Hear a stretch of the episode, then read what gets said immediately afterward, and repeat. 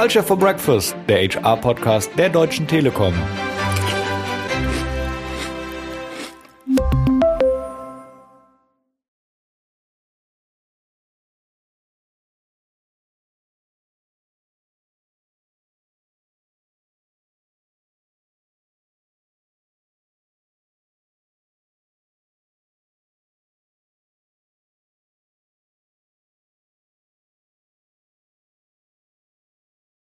Herzlich willkommen zu einer neuen Folge Culture for Breakfast, dem HR-Podcast der Telekom. Ich heiße Roman und mein heutiger Gast ist nicht nur Wirtschaftspsychologin und Psychotherapeutin, sondern hat auch selbst einen Podcast, und zwar mit dem wunderschönen Titel Deep Shit Talks. Und deswegen muss ich mich hier, glaube ich, als Moderator heute besonders anstrengen. Herzlich willkommen, Katrin Terwiel. Danke für die herzliche Einladung. Und wir wollen heute über das Thema Diversity sprechen. Und ich glaube, wenn wir dieses Wort ansprechen, hat jeder eine ganz bestimmte Vorstellung im Kopf, was Diversität oder Diversity für ihn, für sie meint. Was ist das denn bei dir? Was heißt Diversity für dich persönlich? Ja, das ist in der Tat ein sehr großer Begriff, der, je nachdem, aus welchem Blickwinkel man ihn betrachtet, für mich irgendwie auch was anderes bedeutet. Also es heißt vor allem auch, dass Menschen unterschiedlicher Diversitätsdimensionen vertreten sind an wichtigen Stellen, in Entscheidungspositionen die gleichen Chancen haben, also nicht nur repräsentiert sind, sondern eben auch teilhaben können. Das ist ja das, was man so unter Diversity, Equity und Inclusion zusammenfasst, dass es eben mehr braucht, als einfach nur irgendwo vertreten zu sein. Und die verschiedenen Diversity-Dimensionen, da können wir sonst ja gleich auch nochmal so im Detail drüber sprechen. Das ist natürlich mehr als zum Beispiel die Frauenquote. Das ist eine wichtige Diversity-Dimension, aber für mich ist Diversity was sehr Holistisches, Ganzheitliches, was sich auch um Privilegien dreht und vielleicht aber sogar auch darüber noch hinausgeht und auch sowas meinen kann wie Diversity of Thoughts, unterschiedliche Working Methods, also bin ich eher so ein Early Bird oder blühe ich irgendwie abends richtig auf, bin ich eher introvertiert, extrovertiert, also auch das gehört für mich mit dazu. Mhm. Und jetzt bist du ja bei der Telekom noch recht frisch und hast den Titel Vice President Diversity and Global Talent. Ist das denn von der Job Description, liegt da der Fokus auf dem Thema Diversity of Talent oder kann man das überhaupt nicht trennen? Ist das direkt alles für zusammen eigentlich? Also Talent heißt in dem Fall ja nicht etwa Talent Acquisition, Recruiting, sondern in dem Fall außergewöhnliche Talente, Top-Performer sozusagen im Unternehmen finden, fördern und vielleicht auch bestenfalls auf neue Positionen bringen und auf ihrem Weg unterstützen. Und das ist natürlich ein super wichtiger Moment wiederum für Diversität.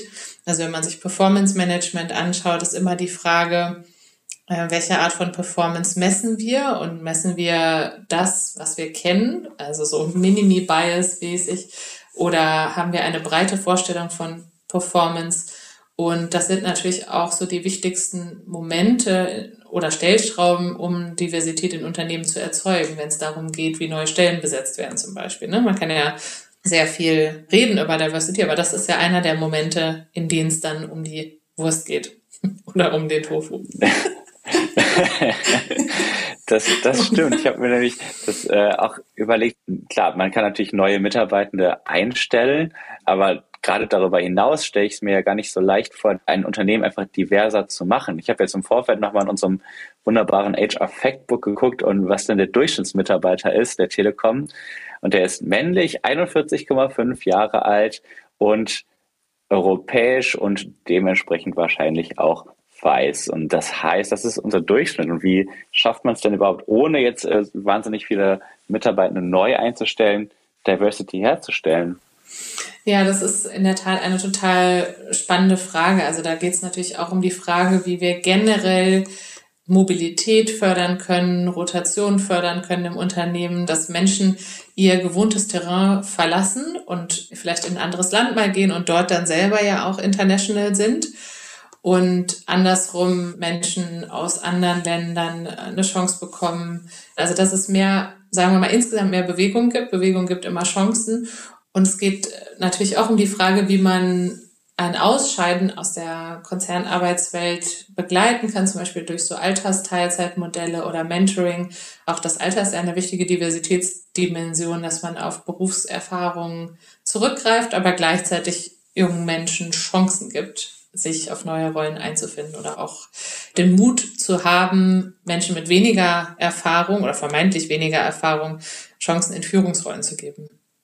Ja, ich glaube gerade das Thema Mentoring oder Reverse Mentoring, also zu gucken, wir haben ja wirklich gerade bei uns auch im Unternehmen wirklich viele Leute mit wahnsinnig viel Erfahrung, ne, dass man davon profitiert. Ich glaube, das ist auch wirklich ein wahnsinnig wichtiger Punkt. Und auf der anderen Seite die Rolle des Recruitings einfach auch dann anzuschauen, wie besetzen wir eigentlich gerade Stellen jetzt von jungen Menschen. Also ich habe selber hier das Trainee-Programm gemacht und fand es da eigentlich erfrischend, dass halt die Backgrounds total unterschiedlich waren. Ne? Also von irgendwelchen Techies über Psychologie, Studierende, alles Mögliche. Und davon habe ich selber jetzt in dem Trainee-Programm auch wahnsinnig profitiert, muss ich sagen.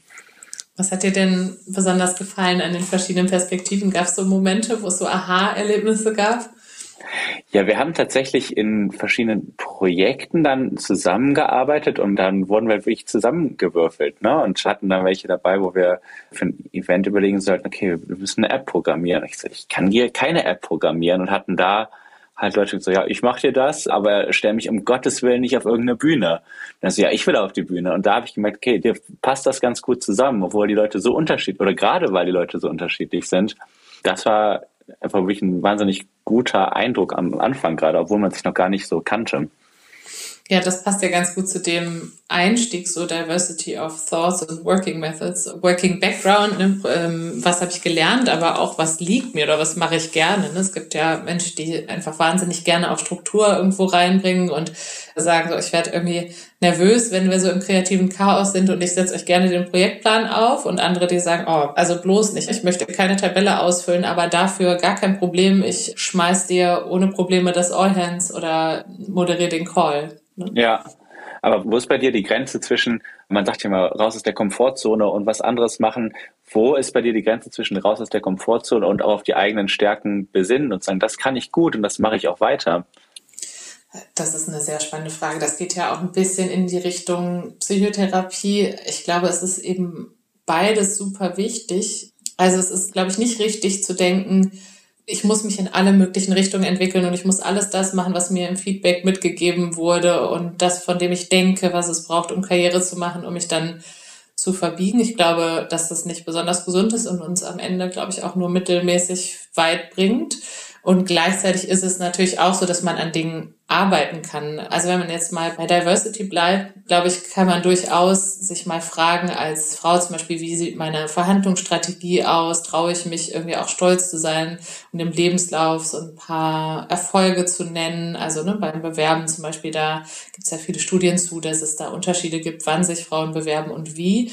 Natürlich kann man versuchen, da ein bisschen ja, sich Mut zu holen und sich auszutauschen, und gleichzeitig geht es aber ja auch darum, dass eine inklusivere Unternehmenskultur geschaffen wird, die Menschen nicht dazu nötigen muss, sich zu verbiegen. Und im sonstigen Zusammenarbeiten, glaube ich, ist das ganz ähnlich, dass es wahrscheinlich ein Mittelweg ist. Also um ein Beispiel zu nennen, eine frühere Mitarbeiterin von mir, die irgendwann sagte so, ich habe mich entschieden, ich möchte nicht die sein, die die großen Gruppen gut moderieren kann und die in so Meetings irgendwie immer die Elevator-Pitches super gut hinbekommt. Mir macht es einfach wahnsinnig viel Freude, individuell zu arbeiten, für Fairness zu sorgen, Menschen also in Einzelschicksalen zu unterstützen. Und ich suche mir die HR-Jobs, die darauf einzahlen. Und da werde ich erfolgreich sein und da bin ich dann eben auch glücklicher. Und wenn ich dann mal wieder Feedback bekomme, dass ich irgendwas hätte besser präsentieren können in dem riesigen Meeting, dann ist das okay, dann nehme ich das mit. Aber das definiert dann nicht, ob ich mich für erfolgreich halte. Und ich glaube, solche Gedanken sind super wichtig für uns alle. Total. Und ich finde auch diese Frage, wie definiere ich meinen persönlichen Erfolg? Ne? Ich habe letztens noch so eine Art Meme eigentlich. Success und Money als Erfolgsding einfach nur zweigeteilt, und dann war das andere Pie-Chart quasi aufgeteilt mit Friends and Family, Mental Health und dergleichen. Ob das dann nicht die neue Definition, oder was heißt die neue, aber eine andere Definition einfach von Erfolg ist, diese verschiedenen Bälle, die wir alle in der Luft halten, ja überhaupt in der Luft halten zu können.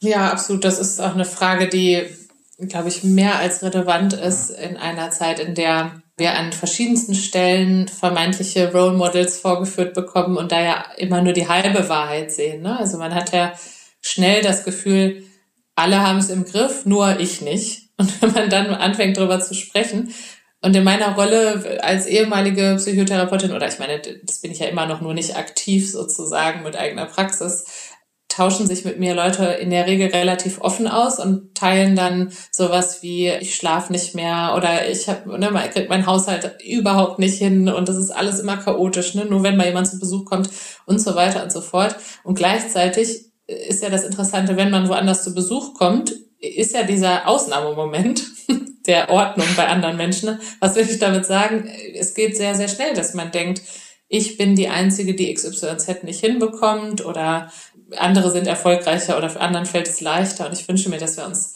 noch mehr und noch offener austauschen, gerade über die Dinge, die nicht so gut laufen. Es ist ja im Endeffekt eine Kettenreaktion in die eine und in die andere Richtung. Ne? Also wenn man es schafft, sich offen zu äußern über Sachen, sei es jetzt im Beruf, so das kriege ich gerade nicht hin oder das überfordert mich, dann finde ich, merkt man ja persönlich auch schnell, wenn man offen ist, dann baut das Gegenüber auch ein bisschen seine Schutzmauer so ein bisschen ab und öffnet sich auch ein bisschen. Ne? Also das, finde ich, ist ja ein Phänomen, was man durchaus selber schnell beobachten kann auch. Absolut. Und da fällt mir gerade auf, da könnte man jetzt an zwei Stellen auch nochmal wieder die Brücke zurück zu Diversity spannen. Was ist für mich auch so eine Gemeinsamkeit zwischen Diversity Management und betrieblichem Gesundheitsmanagement?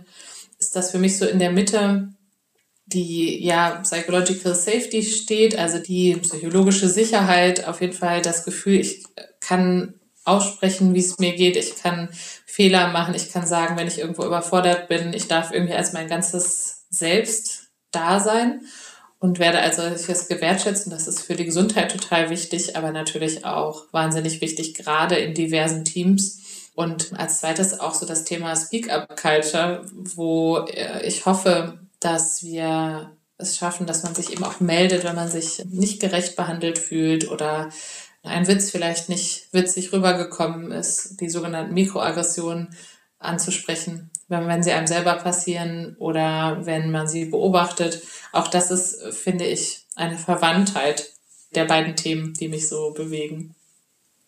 Vor allem dieser Punkt Speak-up-Culture, das dann anzusprechen, was einen gerade aufstößt oder zu sagen, hey, heute ist irgendwie ein schwieriger Tag für mich. Wie schafft man das denn, das entsprechend zu verändern, wenn man jetzt gerade in Teams ist, in denen diese Kultur gerade nicht so ist, sondern man mit 10, 15 Leuten da sitzt und denkt, oh, hoffentlich komme ich hier heil raus? Ja, es ist natürlich eine gute Frage. Ich glaube, manchmal gibt es Teamkonstellationen, vielleicht auch mit Führungskonstellationen, wo es wirklich schwer ist und wo die eine Methode es dann nicht hilft. Also wenn es jetzt was wirklich Tiefgreifendes ist, ein tiefgreifender Konflikt, der sich nicht so einfach lösen lässt, dann braucht es vielleicht auch professionelle Unterstützung und ein Coaching oder eine Mediation. Aber sagen wir mal so, in einem durchschnittlichen Team würde ich sagen, ist viel schon damit getan, wenn es einen Raum gibt, einen Raum, den man sich nicht erschaffen muss, um Dinge zu teilen. Was meine ich mit, wenn es einen Raum gibt, um mal zwei Beispiele zu nennen, als Führungskraft zum Beispiel, sage ich immer in den Jurfixen, in den ersten, die ich so habe, also das erste Thema auf der Agenda sollte immer sein, wie geht's dir in der Rolle, wie geht's dir als Privatperson und wie geht's dir mit mir, also so zwischen uns, ne? Und wenn es da nichts zu besprechen gibt, dann gibt's da nichts zu besprechen, das ist auch in Ordnung, das muss nicht immer auftauchen, aber sollte es da was geben, was du irgendwie teilen möchtest, dann ist das immer der oberste Agendapunkt, dann müssen arbeitsbezogene Themen hinten anstehen. Und ich nenne dann auch in der Regel ein privates Beispiel von mir, also irgendwas, was mit meiner privaten Situation zu tun hat, was einen Einfluss darauf hat, wie ich meinen Tag gestalte und dass mir das hilft, wenn das andere über mich wissen, damit ich da ja einfach frei drüber sprechen kann und vermeide, dass jemand irgendwelche Interpretationen hat. Und dadurch habe ich damit ja erstmal so eine Tür aufgemacht und einen Raum geschaffen und dann, klar, muss die andere Person immer noch den Mut haben, sich den Raum zu nehmen, aber der Raum ist da. Und genauso kann man das natürlich auch als Team machen, auch wieder mit einem Beispiel. Ich habe eine Weile mal ein Team geführt, das so sehr projektbasiert gearbeitet hat und Retroperspektiven gemacht hat, aber wirklich eher auf die Aufgaben bezogen. Und ich habe mich gefragt, wann wäre denn der Moment zu sagen, ich wünschte, wir hätten mal wieder ein Team-Event, oder ich finde irgendwie, dass das und das Thema zwischen uns steht, oder ich persönlich wollte euch mal erzählen, dass es mir gerade nicht gut geht, oder ja, sowas wie, meine Mutter ist an Corona gestorben, auch solche Sachen hatte ich im Team und ne, wann ist der Raum dafür? Hat man, also sich mal kritisch zu fragen, hat man als Team Räume dafür, ohne dass jemand sich die selber schaffen muss in so einem normalerweise neutral arbeitsbezogenen Team-Meeting. Ne? Da dann auf die Agenda zu schreiben, was ich mal mit euch teilen wollte, ist natürlich total schwer. Und dann ja diese Räume vielleicht auch auf eine gewisse Art zu benennen und zu sagen, das ist unser, was weiß ich, der Culture-Check-In oder das Team-Coaching oder was auch immer es ist, das Team-Effectiveness-Meeting und das zu einem klaren Agendapunkt zu machen. Ich finde, du hast ja auch gerade schon angesprochen, während der Corona-Zeit, bei allen schrecklichen Sachen, die das mit für sich gebracht hat, hatte ich für mich persönlich, finde ich, irgendwie ein positiver Aspekt tatsächlich, dass man die Menschen, mit denen man zusammenarbeitet, nicht nur als Kolleginnen und Kollegen sieht, sondern halt als die Person, die sie ja eigentlich sind, als Privatpersonen, die halt auch arbeiten und nicht andersrum. Und ich finde, das war einer der wenigen positiven Sachen, dass sich da viele Leute einfach ein bisschen geöffnet haben, dass man so einen kleinen Einblick in den Alltag von Kolleginnen und Kollegen bekommen hat. Du meinst so, dass man irgendwie gesehen hat, wo oder wie jemand wohnt oder dass mal jemand durch den Bildschirm läuft oder die Katze plötzlich auf dem Schoß sitzt und solche Dinge? Ja, genau sowas, so Banalitäten eigentlich. Sagen so, du, ich kann jetzt hier gerade nur 10 Minuten, weil ich muss jetzt hier gerade noch was kochen oder ich muss jetzt hier gerade noch meinen Sohn gerade irgendwie wegbringen. Ich rufe dich gleich nochmal an. So wie das Leben halt ist. Und es besteht ja nicht nur aus Arbeit, sondern halt aus, wie wir gerade schon gesagt haben, ja, aus wahnsinnig vielen Dingen. Und so ist es irgendwie näher verschmolzen, hatte ich das Gefühl. Und das fand ich tatsächlich einfach interessant zu sehen. Man kann ja immer nur für sich persönlich sprechen, aber ich glaube, in unserem Team hat das auch wirklich dazu geführt, dass man sich als Team irgendwie nochmal mehr Verständnis füreinander hat. Ne? Ich weiß nicht, wie das für dich persönlich oder wie das den Fokus deiner Arbeit auch vielleicht auch nochmal verändert hat. Ja, ich glaube, dass das eine ganz neue Facette war von Menschen, die man schon kannte. Ich glaube, nicht zu unterschätzen ist das Reinfinden in vorhandene Teams, wenn man remote startet. Also auch das ging ja und ging irgendwie dann vielleicht auch überraschend gut, aber andererseits habe ich da schon auch öfter gehört, Mensch, also so, ich habe das Gefühl, wir lernen uns hier gut kennen, aber dass daraus sowas wird wie Freundschaft oder dass ich das Gefühl habe, boah, ich habe hier so richtig eng Vertrauen gefasst, wir sind uns so super sympathisch, das ist ein bisschen verloren gegangen über die Zeit. Das macht dann vielleicht doch eher mal so eine gemeinsame Feier oder irgendwie so dieses abends im Büro nochmal irgendwie gemeinsam so die letzten 1-2 Stunden wegarbeiten oder der Schnack in der Kaffeeküche. Das ist, glaube ich, schwer remote zu organisieren, würde ich sagen. Auch so, also was mir gefehlt hat, waren die zufälligen Begegnungen. Also Menschen, mit denen ich sonst so keine Touchpoints hätte, die aber zufällig im gleichen Büro sitzen und dadurch nochmal so ein Verständnis auch für andere Rollen. Ja, das stimmt. Das hat man natürlich jetzt so peu à peu entwickelt sich das ja erst wieder. Und ich glaube, du bist ja selber jetzt auch quasi dann in der, nicht mehr in der Peak-Zeit der Corona-Pandemie, aber zumindest auch während Corona gestartet, richtig? Zumindest der Anbahnungsprozess war komplett remote und ich hatte unterschrieben, als ich das erste Mal ins Büro kam. Also bevor ich das erste Mal ins Büro kam, das war ganz lustig.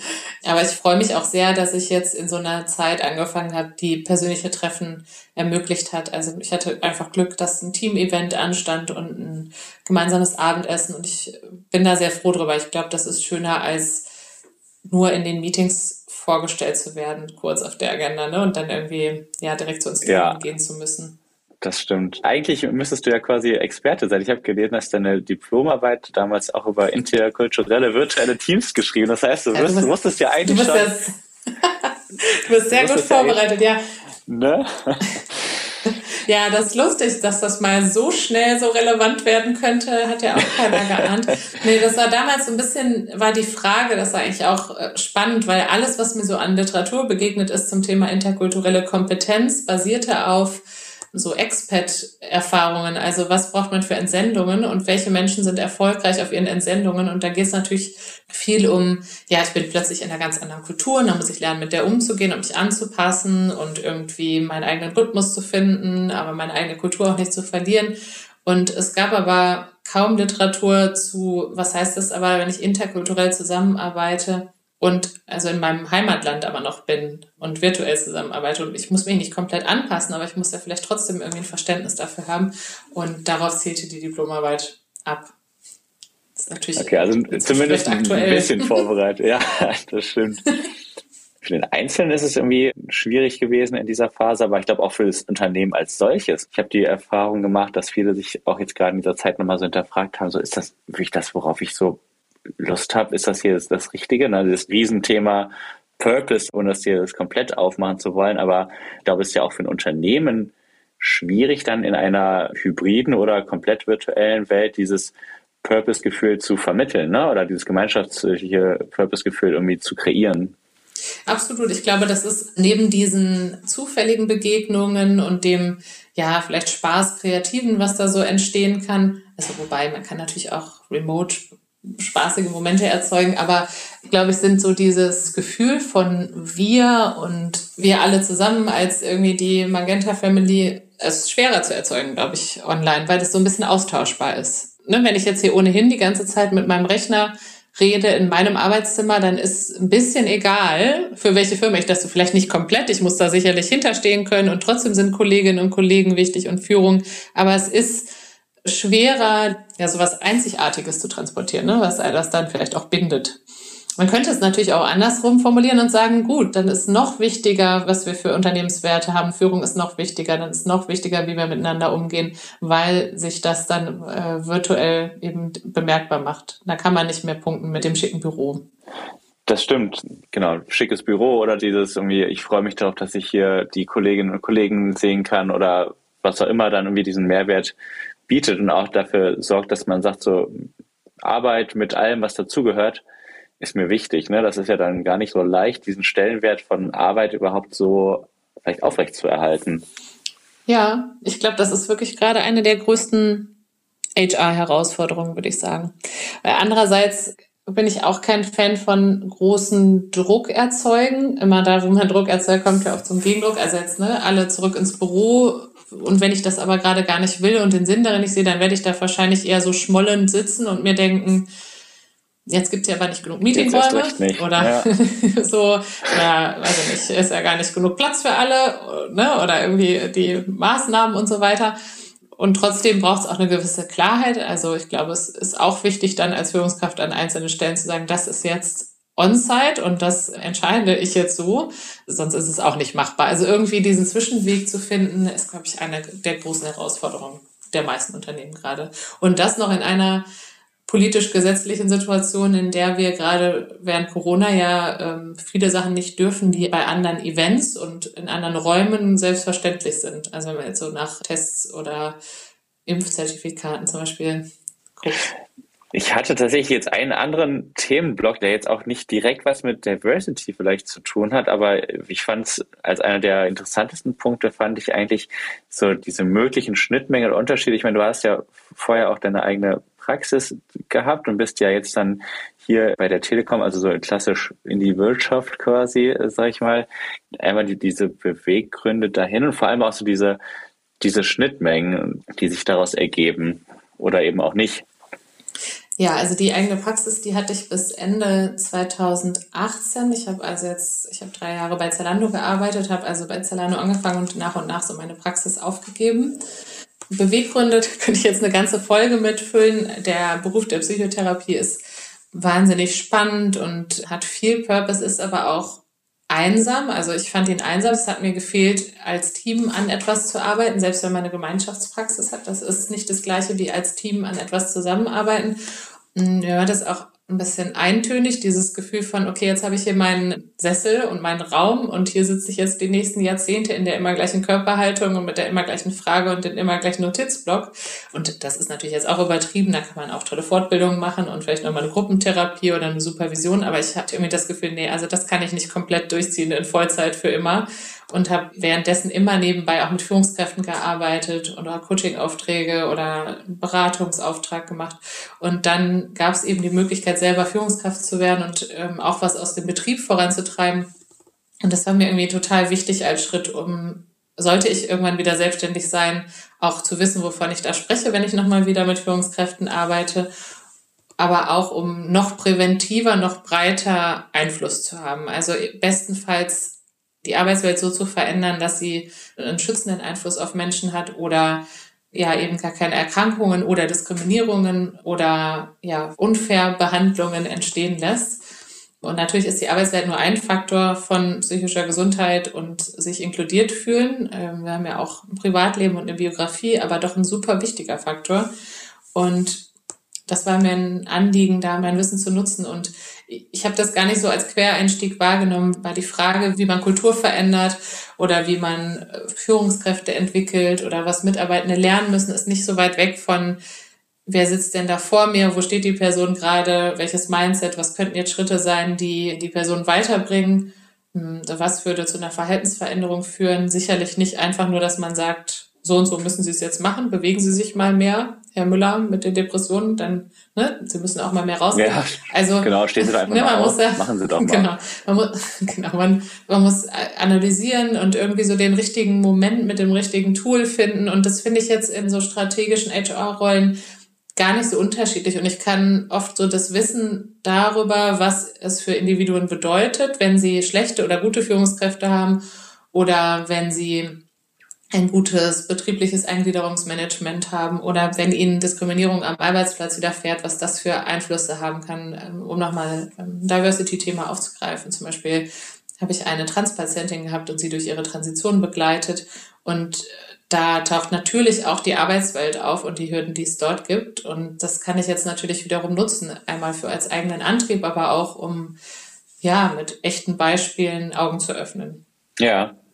Also ich fand, deine Ausführung jetzt hier hat irgendwie meine Überlegung, die ich vorher im Kopf hatte, die nicht da nämlich eigentlich war, weil man vorher in der Praxis war und solche Geschichten mitbegleitet hat, ob einem dann nicht manchmal Sachen, die man im Arbeitsumfeld dann jetzt hier erlebt, denkt so, ja, aber es ist ja im Vergleich dann vielleicht ganz nichtig, ne? Aber deine Einordnung, dass es ja eigentlich so ist, dass die Arbeitswelt ja eine wahnsinnig große Rolle spielt für eine psychische Gesundheit, hat das eigentlich ja komplett ins Gegenteil gedreht, meine eigentliche Überlegung im Vorfeld. Finde ich sehr, sehr spannend. Ja, vielleicht das nochmal. Ich trenne das auch tatsächlich nicht. In meinem Kopf habe ich auch noch nie, also so die ersten Seminare, die ich gegeben habe, da fragten dann Führungskräfte, naja gut, aber wenn jemand gerade ein privates Schicksal hat, dann können wir da ja als Betrieb gar nichts für, und was sollen wir denn dagegen machen? Ne? Wir können das ja nicht verändern, dass jemand gerade, was weiß ich, in Trauer ist, weil die Frau verstorben ist oder solche Dinge. Und das finde ich eine Trennung, die für mich wirklich nicht viel Sinn macht, weil es am Ende um Arbeitsfähigkeit geht und nicht einfach nur um gesund oder ungesund oder also krankgeschrieben oder auf der Arbeit, sondern ob wir uns arbeitsfähig fühlen, ob wir in Gedanken dort sind, wo wir gerade sein sollen, ob wir innovativ und kreativ sind. Deswegen sollte mich das als Arbeitgeber definitiv interessieren, was privat bei jemandem los ist. Und es ist auch wurscht, wenn das aus der Biografie stammt und jetzt mit der Arbeit nicht so viel zu tun hat, dann kann ich mich trotzdem fragen, wie ich unterstützen kann in Krisen, weil das für mich absolut untrennbar zusammengehört, sodass auch Diversity zum Beispiel aus meiner Sicht menschlich das Richtige ist, was wir tun sollten als Gesellschaft, aber auch ein Business Case. Also dass wer sich wohlfühlt und sicher fühlt, wird sicherlich das Unternehmen weiterbringen als jemand, der Angst hat oder sich ausgeschlossen fühlt oder ja schlecht geschlafen hat. Ja, absolut. Also kann ich wirklich nur zustimmen. Ich hatte einen Themenblock, der auch um das Thema im weitesten Sinne Mentoring von Frauen für Frauen. Ich finde es immer so ein bisschen schwierig, dann mitunter das Thema als Mann anzuschneiden, weil man will ja da auch nichts Falsches sagen oder sonst irgendwas oder sich da irgendwie so tun, als hätte man einen Plan. Aber ich glaube, dass das Thema gerade Female Empowerment ist auch eins, was dir besonders am Herzen liegt, oder? Ja, also ich bin selber Mentoring-Fan, war selber Mentorin und selber auch öfter schon Mentee. Glaube aber jetzt nicht unbedingt, dass es nur Female Empowerment sein muss. Ich glaube, es ist einfach generell toll, wenn Menschen Räume bekommen, um sich gegenseitig zu unterstützen. Also so mitarbeitende Netzwerke sind ja auch ein gutes Beispiel dafür. Oder Employee Resource Groups, wie sie woanders genannt werden. Insgesamt, glaube ich, ist es toll, wenn man sich gegenseitig unterstützt und mitzieht und von Erfahrungen von anderen lernen kann. Ich glaube aber, dass das absolut ohne Männer überhaupt nicht geht. Also ich glaube, dass gerade die Menschen, die auf der privilegierten Seite der Geburtslotterie stehen, weltweit betrachtet, dass gerade die einen großen Impact haben. Also ich als weiße Frau muss mich ja auch damit auseinandersetzen, wie es bei POC-Menschen geht, was vielleicht mein Handeln auch Verletzendes haben kann, ohne dass ich das intendiere, und was ich machen kann, um Raum zu schaffen und um zuzuhören und um zu verstehen, oder ja eben andere Diversity-Dimensionen, wo ich vielleicht nicht direkt gelebte Erfahrung habe. Ja, absolut. Gerade weil man ja auch selber dann gerade jetzt auf die Arbeitswelt bezogen ist, man ja bis zu einem gewissen Grad dann einfach in seiner Bubble, und sich daraus dann rauszubewegen, das einfach zu hinterfragen, kann, glaube ich, wirklich jeder Person einfach nur gut tun und dann die Fragen einfach auch zu stellen dann jeweils, ne? Also von daher absolut, kann ich dir nur sagen, habe keine Sorge, irgendwas Falsches zu sagen. Ich glaube, die Female Empowerment Bubble freut sich über jeden Mann, der sich dazu Gedanken macht. Das klingt doch gut. Tatsächlich nähern wir uns auch schon dem Ende, und ich hätte noch eine Frage, die jetzt eigentlich so ein bisschen ganz klassisch, aber hast du einen Wunsch oder ein Ziel für deine Zeit hier, für deinen Job bei der Telekom? Sagst du, das würde ich gern erreichen, dass sich das ändert oder dass sich das verbessert? Also ich habe ein paar konkrete Dinge, die mir aufgefallen sind, die ich gerne angehen würde, aber ich würde die jetzt ungern nennen, weil das irgendwie noch nicht ein abschließender Plan ist. Da würde ich dann was anderes ausschließen. Es gibt natürlich auch große Visionen, aber ich wünsche mir insgesamt, dass wir einen Ort schaffen, an dem es, also einen Ort mit klaren Werten, und nicht nur klare Werte, sondern die dann auch wirklich von allen Menschen als solche wahrgenommen werden und dass alle bestätigen werden, ja, ich fühle mich hier sicher, unterstützt, habe die gleichen Chancen und ja, wünsche mir viel Mut und gesellschaftliche Einflussnahme und Verantwortungsübernahme und ein holistisches Betrachten von Diversity, was möglichst alle auch mitnimmt und mitreißt und nicht so die eine Gruppe gegen die andere, dass es kein Grabenkampf wird, sondern möglichst ein gemeinsamer Weg, den alle oder fast alle mitgehen können. Das hört sich nach einem sehr, sehr guten Wunsch und nach einem ebenso guten Schlusswort an. Vielen, vielen Dank dir für deine Zeit. Ich fand es super spannend. Ja, ich auch. Ich rede ja gerne im Podcast. Ich finde dann immer kein Ende. Also von daher, wenn ihr noch mal ein Thema habt, sagt gerne Bescheid. Dann suchen wir uns noch sehr, sehr gerne. Aus. Ja, ich hätte jetzt auch nicht aufgehört, wenn wir nicht so ungefähr in der Zeit wären, die wir in der Regel die Folgen haben. Von daher vielen Dank, und an die Zuhörerinnen und Zuhörer, wenn ihr auch bei der nächsten Folge, wenn Katrin vielleicht nochmal zu Suris dabei sein wollt, klickt gerne auf Abonnieren, und bis dahin einen schönen Tag euch. Culture for Breakfast, der HR-Podcast der Deutschen Telekom.